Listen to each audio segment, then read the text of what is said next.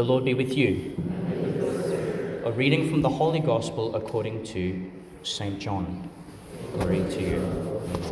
Jesus came to the Samaritan town called Sychar, near the land that Jacob gave to his son Joseph. Jacob's well is there, and Jesus, tired by the journey, sat straight down by the well. It was about the sixth hour. When a Samaritan woman came to draw water, Jesus said to her, Give me a drink. His disciples had gone into the town to buy food. The Samaritan woman said to him, What? You are a Jew and you ask me, a Samaritan, for a drink?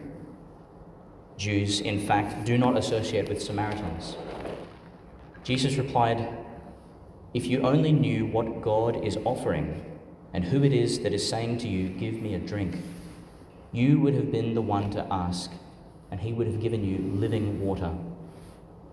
The woman said to him, I know that the Messiah, that is Christ, is coming, and when he comes, he will tell us everything.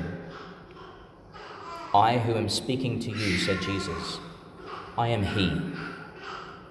At this point, his disciples returned and were surprised to find him speaking to a woman, though none of them asked, What are you doing with her? Or why are you talking to her? The woman put down her water jar and hurried back to the town to tell the people, Come and see a man who has told me everything I ever did. I wonder if he is the Christ. Many Samaritans of that town had believed in him on the strength of the woman's testimony when she said, He told me all that I have ever done. So when the Samaritans came up to him, they begged him to stay with them.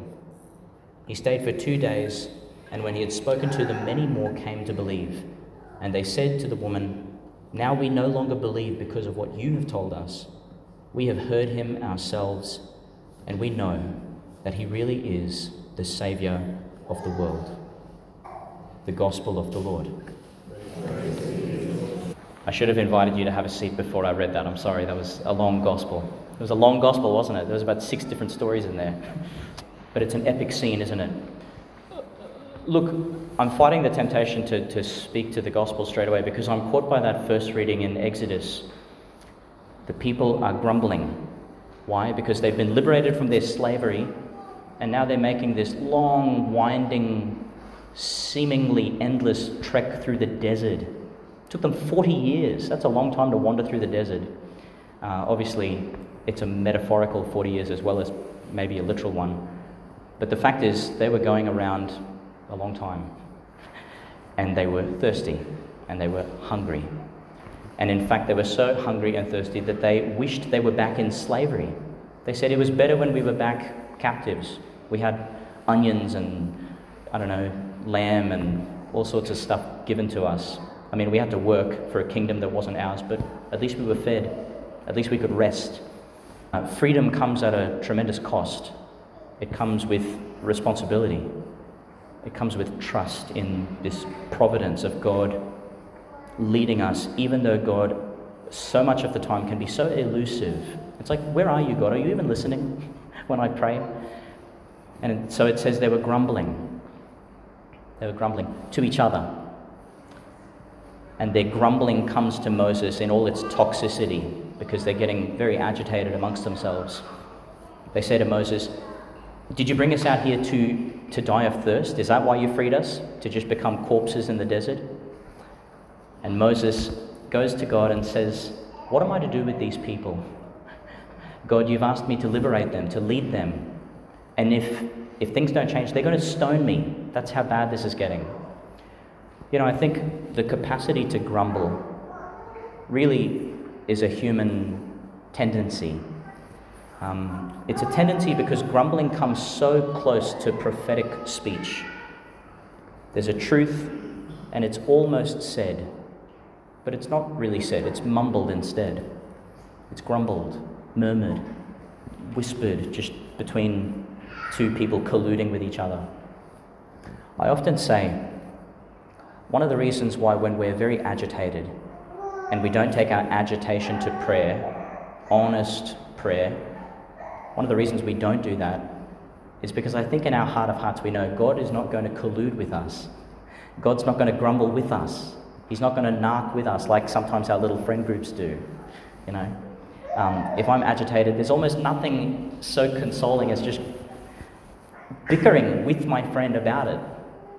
Um, but that's not really going to solve anything, is it? In fact, it's probably the least fruitful thing we can occupy ourselves with grumbling. Um, and can I tell you, without, without being too condemnatory here, in fact, without being condemnatory at all, because I'm a grumbler, um, and I'm sure that there are people who have, there's many things you could grumble about about me, and if you're not, I am as well. I'm grumbling about myself at times. Um, but the point is, we have this propensity in us, right? um, to the point where there's this kind of toxic force building in us, in our hearts, in our minds, and it divides us.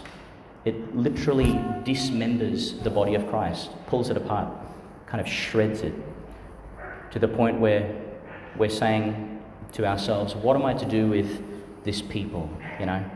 Uh, what am I to do with this class? What am I to do with this, uh, I don't know, community? What am I to do with this family? What am I to do with this nation? Now, God does something interesting in response to that. He says, Go to the rock of Horeb, a holy place, and I will be standing on the rock.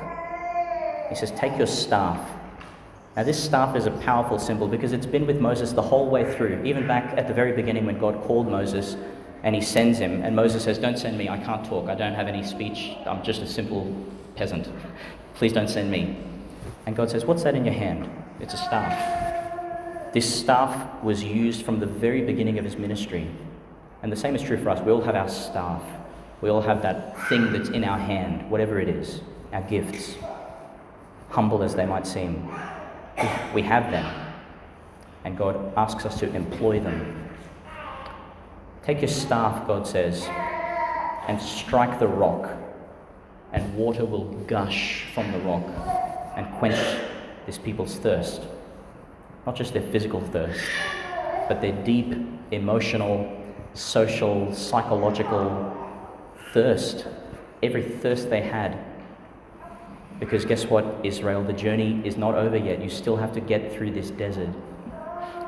Uh, there, you're not to go back into slavery. You are to push on. So I'll quench your thirst and I'll give you bread.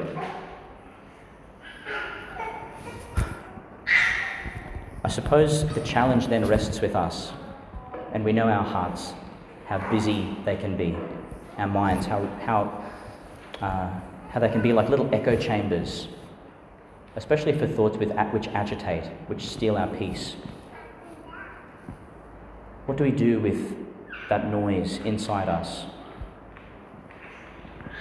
Remember back to Joseph, his beautiful silence. If there's anything Joseph didn't do, it's grumble.